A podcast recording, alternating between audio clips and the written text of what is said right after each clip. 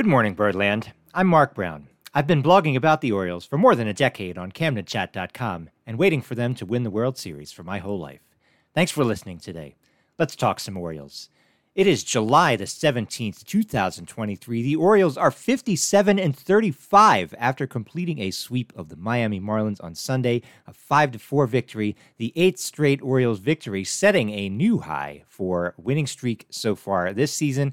The game did end up getting a little ugly at the end, even with starting pitcher Kyle Bradish going seven and a third innings with no runs allowed. Perhaps another reminder that help may be needed for the bullpen, as all star pair Yennier Cano and Felix Bautista were each unavailable due to uh, pitching on Friday and Saturday as well. But the Orioles won the game despite getting only five hits overall. It was honestly kind of on the verge of being one of those losses, but it wasn't. Instead, it was one of those wins, which, you know, is kind of the 2023 Orioles specialty.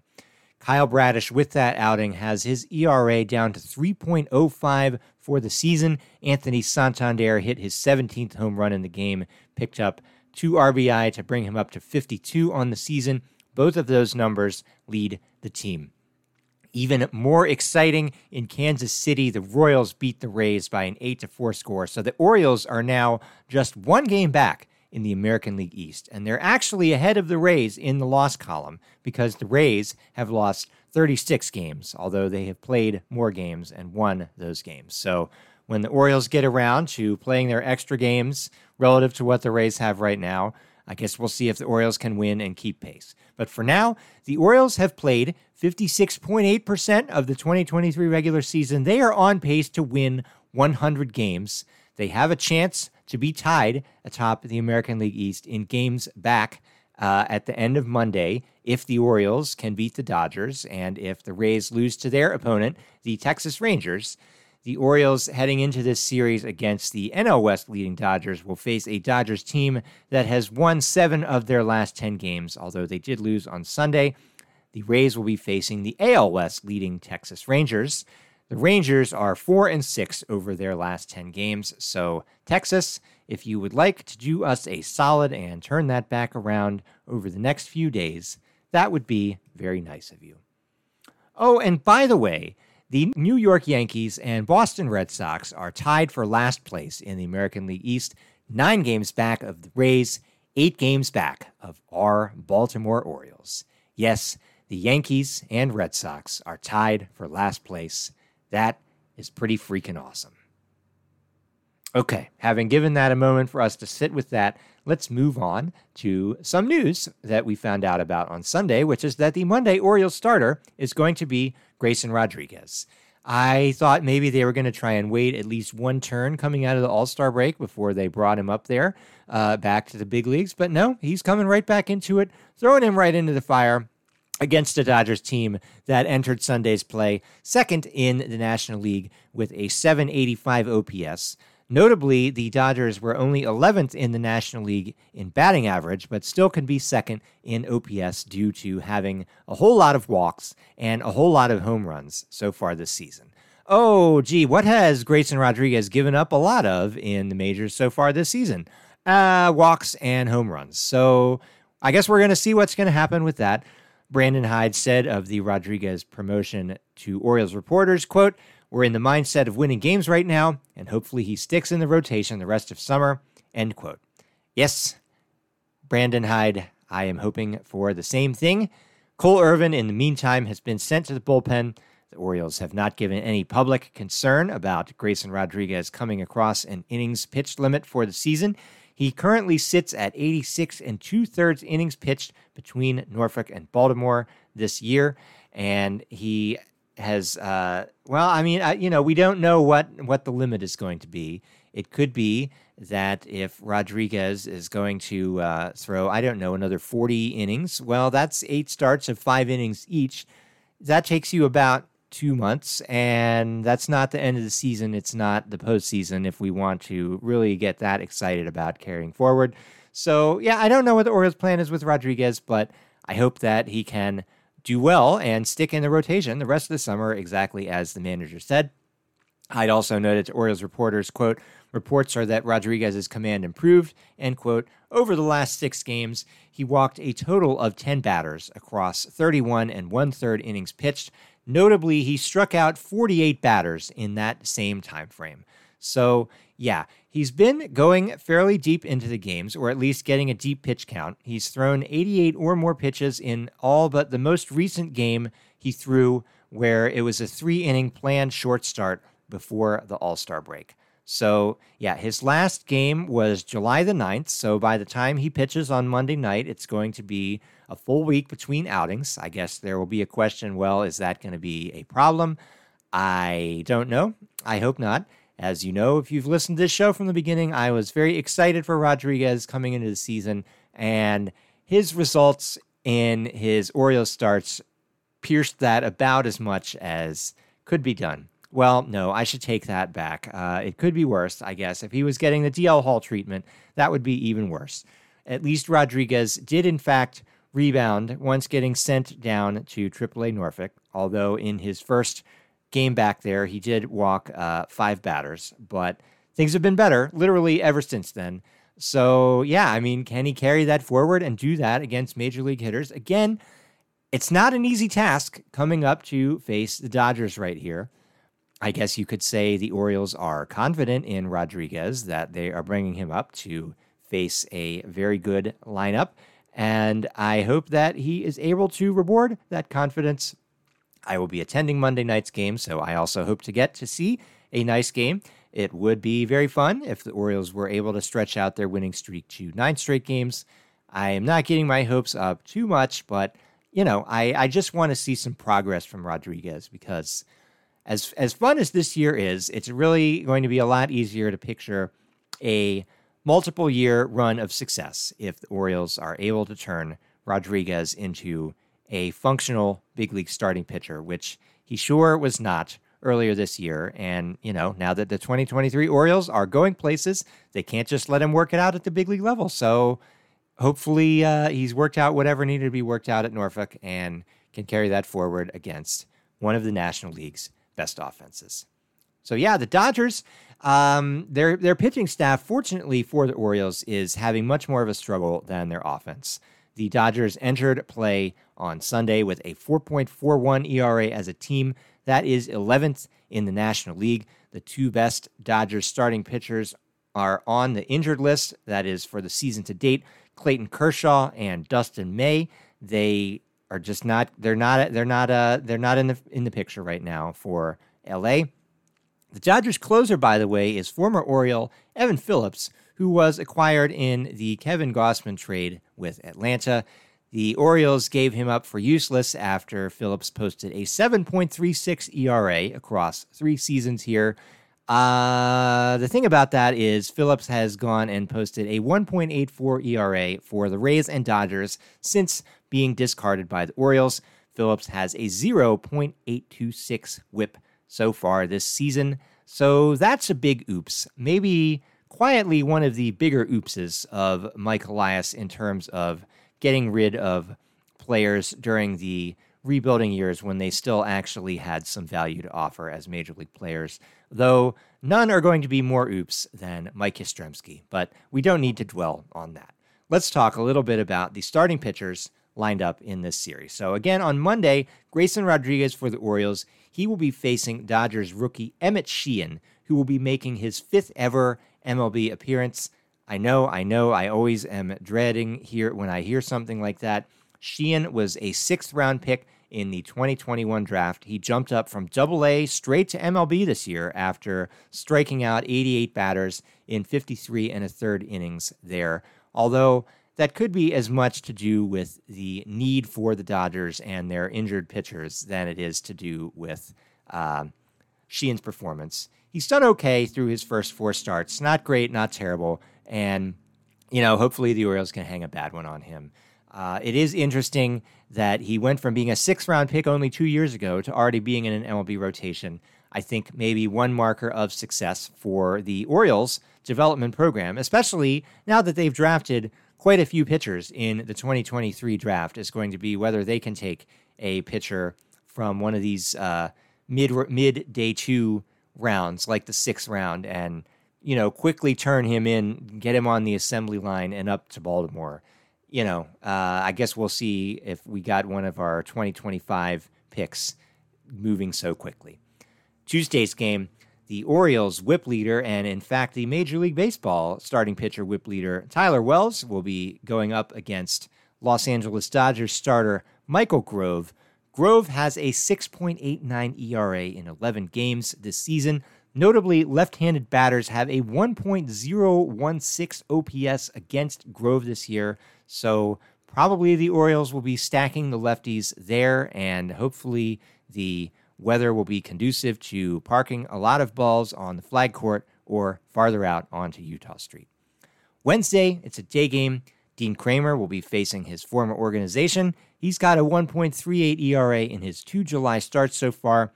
Pitching for the Dodgers will be Julio Urias. He's got a 4.35 ERA across 13 games started this season. Urias' last two starts have also been good.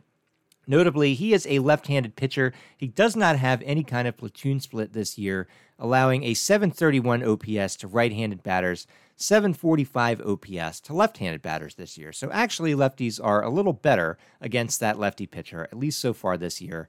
That's weird. I don't know what the Orioles will do with their lineup. That might depend on who is still nursing day to day injuries, as, you know, on Sunday, both Cedric Mullins and Aaron Hicks ended up being outside of the starting lineup due to their injury situations. Mullins, quad strain, day to day, hopefully day to day proves to be true and he does not need to go back on the injured list. I'm a little nervous about it because the quad is rather close to the groin that he strained before, and I feel like it's a little bit possible that it was actually a groin strain and they just announced it as a quad strain.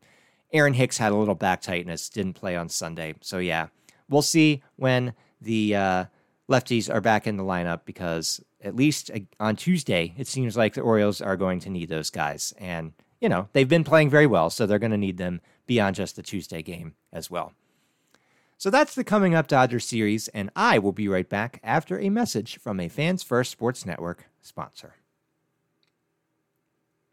All right, so you know, in the last episode, we were talking about starting rotation trade candidates, and one of the ones I thought looked the best was Cleveland Guardians pitcher Shane Bieber, who was said to be on the trade block, probably because the Guardians have a lot of pitching depth and maybe will want to shed an expensive player. Well, Bieber is now on the injured list with forearm tightness. I read on Twitter on Sunday that it's reportedly not currently looking like it will require any surgery, but there's going to be at least two weeks of no throwing for Bieber. And there's only two weeks to the trade deadline. So that's kind of wipes him out. He was second on my preference list, but now, no thanks. So yeah, uh, the Orioles have one fewer guy to target, it looks like. Oh, and speaking of players they could maybe target, another guy we talked about because of a mailbag earlier in this podcast is former Oriole Hunter Harvey. He is now reportedly possibly heading to the injured list with some forearm tightness of his own. So that's another possible bullpen target off the list. Mike Elias, what are you going to do to improve the pitching staff? Well, it will help if Rodriguez can come up and if Bradish can keep pitching like he's doing, and you know if Kremer can do as well as he's done in July, and if Tyler Wells can keep going even as he's crossed his career high innings threshold already, uh, yeah, that's a lot of ifs. So I again, I just feel like they got to get a starting pitcher. I don't know. Uh, maybe they got to get a reliever too, and I don't know. It is two weeks from today for that deadline. So, whatever Mike Elias is going to do, he's got 14 days. And in the mailbag today, listener Tristan wrote in to ask, What are your opinions of the current crop of MASN broadcasters? Tristan, thank you for writing in, and I will just tell you right now, I think Kevin Brown is great. I am not only saying that because his last name is also Brown, although that does delight me, especially because I have a cousin named Kevin Brown but it is not the MASN broadcaster, Kevin Brown. I think my honorary cousin, Kevin Brown, just commands facts about the Orioles very well. He's very fluent with modern analytics. He gets along great with both Jim Palmer and Ben McDonald, who are, of course, the two color uh, guys that we hear the most. It seems like they're both just delighted by Kevin Brown's dorkiness, as am I, being a fellow dork myself. Jim Palmer is an absolute legend. Enough said about him. Just, he's amazing. His insights are good, and it always blows my mind when he just has lightning recall of like every batter he ever faced in his career. I think Ben McDonald has gotten better as time has gone along. He's more confident in the insights that he makes. Um, McDonald as well as Palmer, although they pitched a long time ago, much longer for Jim. They are both clearly up on the modern game. Uh, ben McDonald now has more than just a couple of Cajun cliches to throw out there, and I think that's good. Another play by play guy, Jeff Arnold, we hear a bit on MASN. I think he's got a great voice for calling baseball games. I don't really have any complaints about his game calling. Um, uh, some people who roll onto Camden Chat do occasionally, but I think Jeff is perfectly fine. It does seem like Jim and Ben are not nearly as amused by Jeff's attempt at dork engaging them on a dorky level uh, in the way that they are with Kevin Brown. So maybe Jeff needs to kind of find his own way to vibe with Jim Palmer, especially, and maybe Ben McDonald a little bit. Uh, sometimes, although less as time has gone along, we even hear Scott Garceau. And, you know, he's been doing Baltimore sports for, I think, longer than I've been alive. Um, he'd also been doing like football focused afternoon drive time as his last job before being dragged back onto MASN in the pandemic year. And you know, I think the the biggest criticism about Garceau is it really shows that that was his last job, and he he really doesn't seem like he's been engaged with baseball since like the calendar turned into the 2000s. You know, like all of his stories stop in the 90s or even like the 80s because you know those were his uh, his glory days in the Baltimore sports scene, and the 80s were a long time ago. I'm sorry for uh, anyone who it hurts to hear that, but that is true. And oh, yeah, not to forget, one more voice we also hear on MASN Melanie Newman. I enjoy her. I think she is always very prepared. I think she has a very dry wit that I enjoy. Um, some people don't seem to always pick up on that, and that seems like those are the people who tend to be annoyed by her. The one little criticism I do kind of agree with some people with Newman is sometimes she does get a little behind uh, narrating game action in maybe putting a little bit more embellishment on describing plays, such that, you know, like if you're describing a ground out where the guy gets thrown out at first, I do think there's times where maybe it takes her a couple seconds after the batter is actually out to say, oh, yeah, the batter runner is out. That's my one note on Melanie Newman, but I think she's delightful. I am happy that she is around calling Orioles games for as long as she wants to. I feel like Melanie Newman and also Kevin Brown probably have higher ceilings in their baseball game calling careers if they would like to than calling games for the Orioles. But, you know, things are going great for the Orioles right now, and hopefully that makes this place a fun place for them to be because I am delighted by both of them. So, Tristan, thank you for the message. To everyone who's written in so far, thank you as well. If you have an Orioles opinion to share or a question you would like me to answer on a future episode, you can write camdencastpod at gmail.com. So before I wrap it up, let's go back to revisiting a prospect from our top Camden, uh, Camden Chat composite top Orioles prospect list from before the season. I've paused on that for a few episodes as we've been talking about the draft. So today we'll get right back into it. We're picking up with number nine. That is Connor Norby, who the Orioles drafted with their second pick in the 2021 draft. His AAA batting line through 84 games so far this season, a 287 batting average, 344 on base percentage, 473 slugging percentage. Pretty good, although not nearly as um, lighting the world on fire as some of the Orioles prospects who've been promoted, which is probably why, among other reasons like 40 man roster math and whatnot, that Norby did not get called up while Jordan Westburg did, or even earlier in the year, Joey Ortiz did. Uh, if your OPS is in the 800s, that is just not as fun as if it's in the 900s or 1000s or whatever. One reason why Norby's OPS is not as high for the season is he really scuffled in April. He's actually been playing pretty well since. That includes a 979 OPS in the month of July so far, two leadoff home runs over his last three games. That gives him 13 home runs, for the season after hitting 29 in 121 games across three levels last year. So, yeah, like at the same pace, if let's just round, roughly round, and say in 50% more games, give Norby 50% more homers. He would end up with 20 homers in the minor league season. That's not as fun as 29 homers. It's pretty basic math. Um, 29 is many more homers than 20. So, Norby, I guess the question is well, what is his power going to be playing like at the higher levels?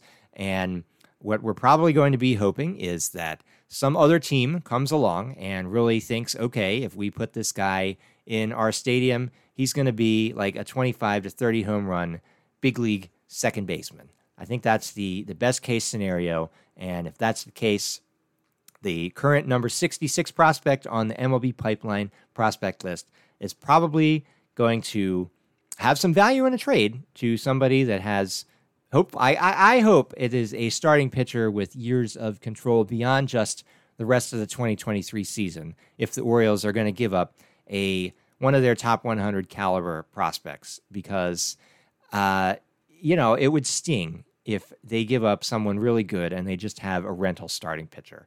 If if that's what has to be done, I will live with it. But that's what I'm hoping for. I have a feeling Mike Elias is hoping for it too. We, I guess, we'll see what kind of deals he can swing.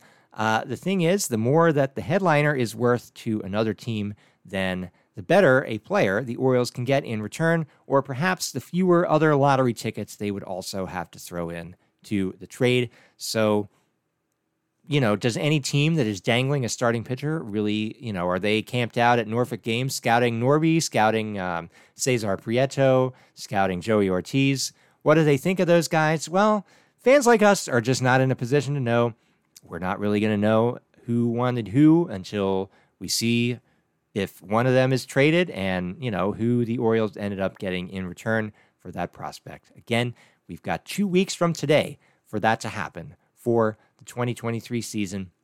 I hope the Orioles can get a just you know, I mean my my dream is they can get like a top of the rotation dude for the next rest of this year and next year or something. But those guys don't just grow on trees. Even, you know, when you have a top uh, 20 prospect or even top 10 prospect in the game, as the Orioles did before this season in Grayson Rodriguez, you cannot just snap your fingers and have that guy turn into a top of the rotation pitcher immediately. So, yeah, it's it's hard to get your hands on pitching. Uh, that's why it's good that the Orioles finally started drafting some pitchers this year. Do they have a future big leaguer in the class? I sure hope they do. But for today, that's all I've got. If you are enjoying this podcast, please subscribe on your favorite platform and leave a rating or review about the show and tell an Orioles fan in your life. New episodes will be out every Monday, Wednesday, and Friday morning, so I will be back with you on Wednesday, hopefully with a couple of fun games against the Dodgers to talk about. In between now and then, you can leave a comment for me on CamdenChat.com. There in the comments, I go by the name Eat More SK. Good Morning Birdland is a Camden Cast production on the Fans First Sports Network. Until next time, go O's.